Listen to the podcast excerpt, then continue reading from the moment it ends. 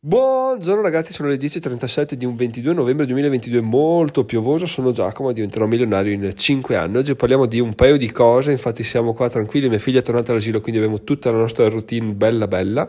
E, ehm, cosa è successo? Per prima cosa intanto vi condivido una una, non so, un comportamento che penso stia, stesse andando dimenticato perché anche io effettivamente non ho più l'usanza di farlo no?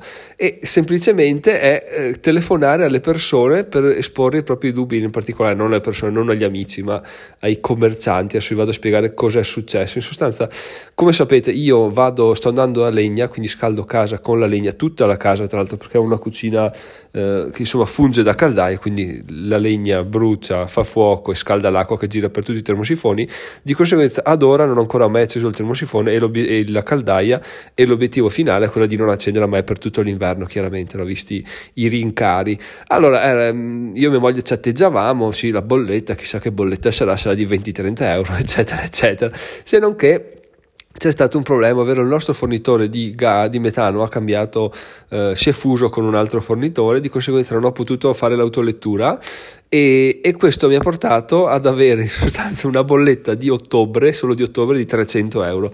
E appena l'ho visto ho detto, mm, che palle ragazzi, perché è veramente una rottura.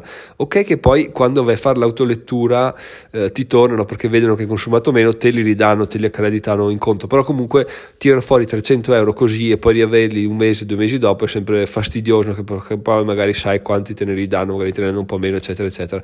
È sempre meglio non tirarli fuori subito, no? Tirarli tirarli fuori up front, come, come, diciamo noi inglesi. Quindi cosa ho fatto? Mi sono un po' lamentato con me stesso, con, con la vita, col mondo, ho detto, beh, ma chiamiamo, cioè chiamo il tipo, il tipo l'agenzia e chiedo cosa, cosa possono fare, no? chiedo se c'è. Non ero, non mi aspettavo che eh, non mi facessero la fattura, ma almeno di capire come fare per riprendere a fare la tua lettura, eccetera, eccetera. Sono qua telefonato e sto tipo qua guarda la mia, la mia, cartella e fa no beh cioè, eh, guarda 300 euro di bolletta che non hai consumato non esiste assolutamente no? Te l'annullo subito e poi ne facciamo un'altra de, del valore adatto no? Quindi questa cosa mi ha veramente stupito mi è piaciuto un sacco perché perché se cioè, almeno parlo per me, poi non so se è un comportamento diffuso, magari fatemelo sapere sul gruppo Telegram, ma diventerò slash Telegram, e non è che spammi il gruppo perché voglio avere iscritti, ma semplicemente mi piace avere una discussione riguardo ai miei dubbi quotidiani, che magari poi sono anche vostri, magari no, però magari sì, quindi è sempre interessante. Appunto non so se sia una cosa condivisa il fatto di ricevere una fattura e di ah, dai me ne sbatti i coglioni, la pago, tanto poi mi ritornano indietro e, e bon, morta lì, piuttosto che dire no beh aspetta vado a fondo di questa cosa qua, anche perché riflettendo quanto, quanto ci ho passato il telefono col tipo un quarto d'ora, 10 minuti, 10 minuti, non dico che ho guadagnato 300 euro, però quasi in sostanza non devo più tirarli fuori, anche se poi appunto mi tornano, però ho avuto un, un guadagno per 10 minuti, non è per niente male, volendo dare un... Um, un valore al proprio tempo, no? però questa cosa qua non so se mai l'avrei fatta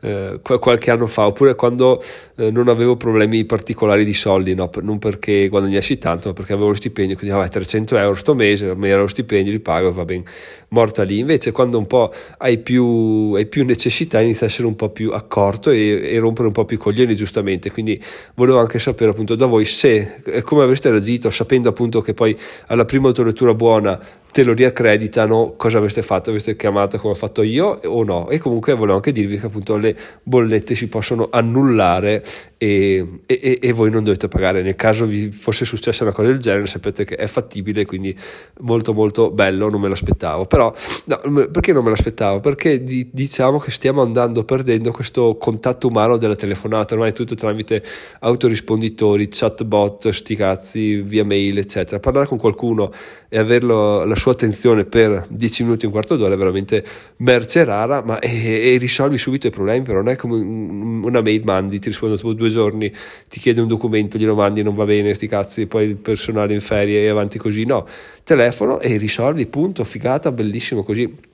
Chiaramente non è scalabile perché se eh, questa, invece che questa azienda fosse stata Amazon non è che posso telefonare, o forse ah no, mi chiamano loro tra l'altro, Amazon ha fatto l'esempio sbagliato perché loro sono cliente centrico, quindi quello proprio no, però tipo un Apple For- ma forse sì, forse mi sto facendo troppe seghe mentali. Ecco, magari non lo so, fatemi sapere se mi sto facendo seghe mentali o se effettivamente, eh, o forse le grandi aziende hanno capito questa cosa e quindi stanno dando più attenzione al cliente, oppure no. Ma insomma, aspetto questo procedimento di riflessione sul gruppo Telegram. Seconda cosa che mi è capitata è che, come sapete, sabato c'è il. Um, l'aperitivo a Milano, no? E io, bel bello, voglio andarci con la mia golf, no?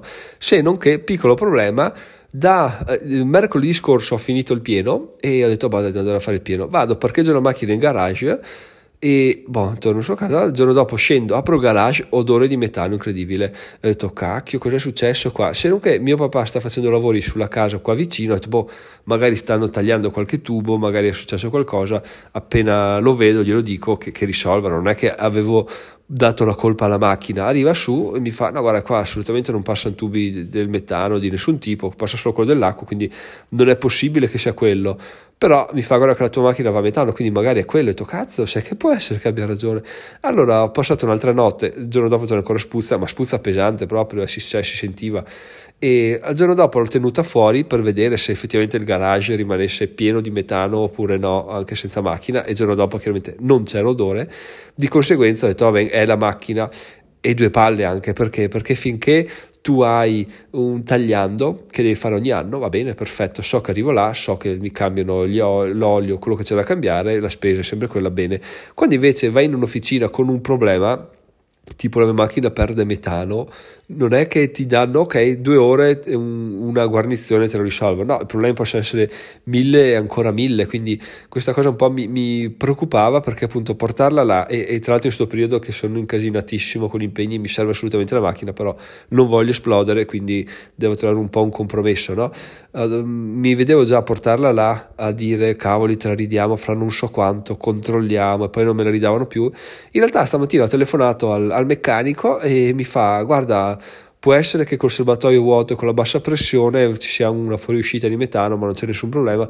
Fai un pieno e vedi come va col pieno, no? E ho detto, ah, ma non rischio di saltare per aria, perché, cioè, cavoli, perde metano. La mia prima riflessione è assolutamente non fare metano, assolutamente usa la macchina meno possibile. Mi fanno, no, guarda, non salti per aria, vai tranquillo, fai un pieno e vedi se perde ancora metano e poi ci riflettiamo. Quindi una cosa veramente tranquillissima mi ha rilassato. E comunque se non mi sentite più o se mi vedete esplodere mentre arrivo a Verona, sappiate che un meccanico mi ha detto che potevo fare il pieno tranquillamente. E no, a parte gli scherzi, è bello perché appunto anche in questo caso mi sono fatto tranquillizzare da una persona che ne sa e che mi ha detto guarda non c'è nessun problema perché raramente le persone prendono una posizione a meno di non essere super convinte cioè non è che tu puoi dire a, un, a uno vai tranquillo fai il pieno di metano e non sei convinto del fatto che non salti per aria no? quindi il fatto che me l'abbia detto mi ha veramente un sacco di, di, di tranquillità a riguardo no? però appunto mi è piaciuta questa mia riscoperta dell'essere umano e, del, e, della facilità con la quale puoi risolvere problemi quando entrambi sono ben disposti a, a, ad affrontare questa cosa in tranquillità. Quindi fatemi sapere se anche voi avete delle, delle riflessioni del genere perché sono assolutamente interessato a, a, sentire la vostra. Detto questo, andiamo al fulcro dell'episodio, che in realtà ormai è un episodio di 8 minuti e 20, però la cosa bella è che appunto la giornata di ieri, sebbene sia iniziata male, è continuato alla grande perché appunto con l'arrivo della suocera e col fatto che mia figlia non ha dormito il pomeriggio, ha dormito la sera e si è addormentata presto, sono riuscito a produrre ben, e dico ben, tre articoli sul blog, che è una cosa record del mondo, che avevo uguagliato solamente un giorno, ma perché ne avevo pubblicato uno prima di andare a letto, tipo a luna di notte, e il giorno dopo ne avevo scritti due. In questo caso ne ho scritti tre, tipo dalle 10 alle, alle 11 di sera, quindi bellissimo. E però c'è una cosa che mi turba un po', che vi vado a condividere, perché adesso che sto, non so neanche se l'ho già detto, non credo, l'ho condiviso su un altro gruppo, questo pensiero mi sa. E c'è questa cosa che mi turba, ovvero che quando all'inizio ero un blogger alle prime armi, scrivevo di quello che mi capitava, artic- qualche articolo si posizionava, qualcuno, qualcuno, no, non mi andava a fare troppe domande, scrivevo perché mi piaceva farlo e, e, e niente, avevo un'illuminazione, scrivevo un articolo senza, senza pensare a parole chiavi e cazzi vari, no?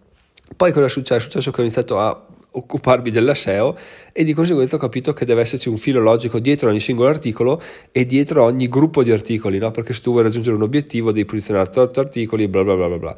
E, e questo mi ha spinto a capire che eh, scrivere articoli, essere un blogger, avere un blog che fa soldi, non, è, non c'è non so ecco quanto ci sia di creativo in tutto questo perché alla fine della fiera tu devi andare là partire da quello che vuoi a studiare la concorrenza vedere gli articoli pro le chiavi scrivere articoli di conseguenza su quello che loro eh, offrono su quello che Google vuole. E, qui, e quindi quello che mi fa un po' strano è il fatto che tu non hai più, non è che dici, bah, oggi scrivo un articolo, cosa ne so, sui guadagni che si hanno vendendo foglie bagnate. No, cioè, quello lo fai se è tutta una struttura alle spalle che vuoi parlare di guadagni vendendo, non so, foglie morte, no? E allora inizi a fare tutti quel tipo di articoli. Ma scrivere un articolo così a sé stante non ha molto senso a livello di posizionamento. Quindi tutta la creatività che avevo sta un po' scemando e questo un po' mi dispiace però d'altra parte mi piace un sacco perché, perché quando tu hai una struttura e la procedurizzi,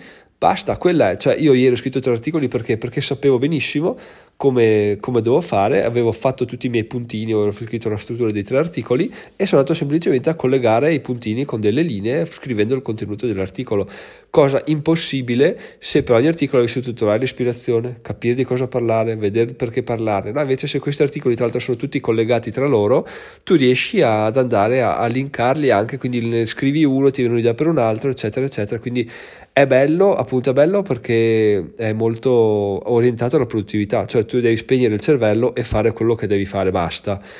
Dall'altra parte è brutto perché non c'è la creatività, però è un po' come essere un lavoratore dipendente, no? se vogliamo proprio vederla così, tu quando vai al lavoro cosa fai? Fai quello che ti dicono di fare e spegni il cervello quando finisci con l'attore, ve ne esci contentissimo. Ecco, è un po' così, nel senso tu fai quello che ti dice di fare la tua esperienza e la tua ricerca su Google spegni il cervello, lo fai e poi alla fine riattivi il cervello e vedi i risultati al, sul lungo termine. Quindi questa cosa qua è appunto, penso che per ora mi stia più piacendo che non piacendo. Alla fine eh, la creatività chi se ne frega se poi l'obiettivo che raggiungo è, è quello e è quello che, che voglio. No? Cioè alla fine la creatività richiede molta più energia per essere espressa e spesso magari non ce l'hai neanche un giorno, non ne voglia, cosa fai? Non scrivi, no, devi scrivere, quindi è, è un problema, mentre ave, avere la, una cosa più meccanica è anche più predittibile, no? Pre, predicibile, vabbè insomma più prevedibile, ecco. Quindi questa cosa qua sono contentissimo. Se così magari fatemi sapere anche sul gruppo Telegram se avete eh, delle idee o se vi è successo in qualche periodo della vostra vita di vedere che avete, facevate, facevate delle attività creative, però vi chiedevano molta energia e poi le avete trasformate in attività meccaniche, quindi abbandonando un po' la creatività, ma dando più da fare a livello di procedurizzazione e avete visto che avete svoltato perché producevate molto di più con molta meno energia, vabbè, facendo un trade-off sulla creatività, ma va bene, ci può stare, nel senso, alla fine siamo qua per fare soldi e se quello che serve è questo, facciamolo, nel senso, a me piace lo stesso, diciamo che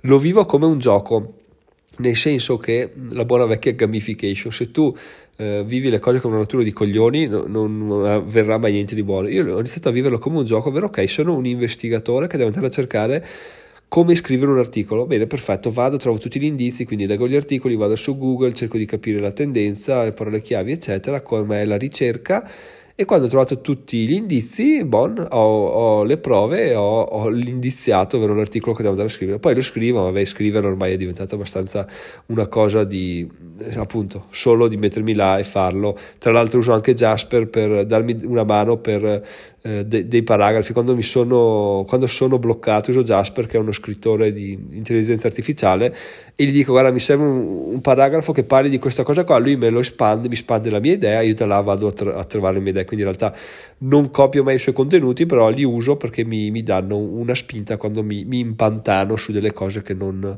che non riesco più a fare, quindi questo è anche veramente bellissimo ragazzi. Procedurizzare procedurizzare procedurizzare. Sono Giacomo migliorare in 5 anni. Ci sentiamo domani. Ciao ciao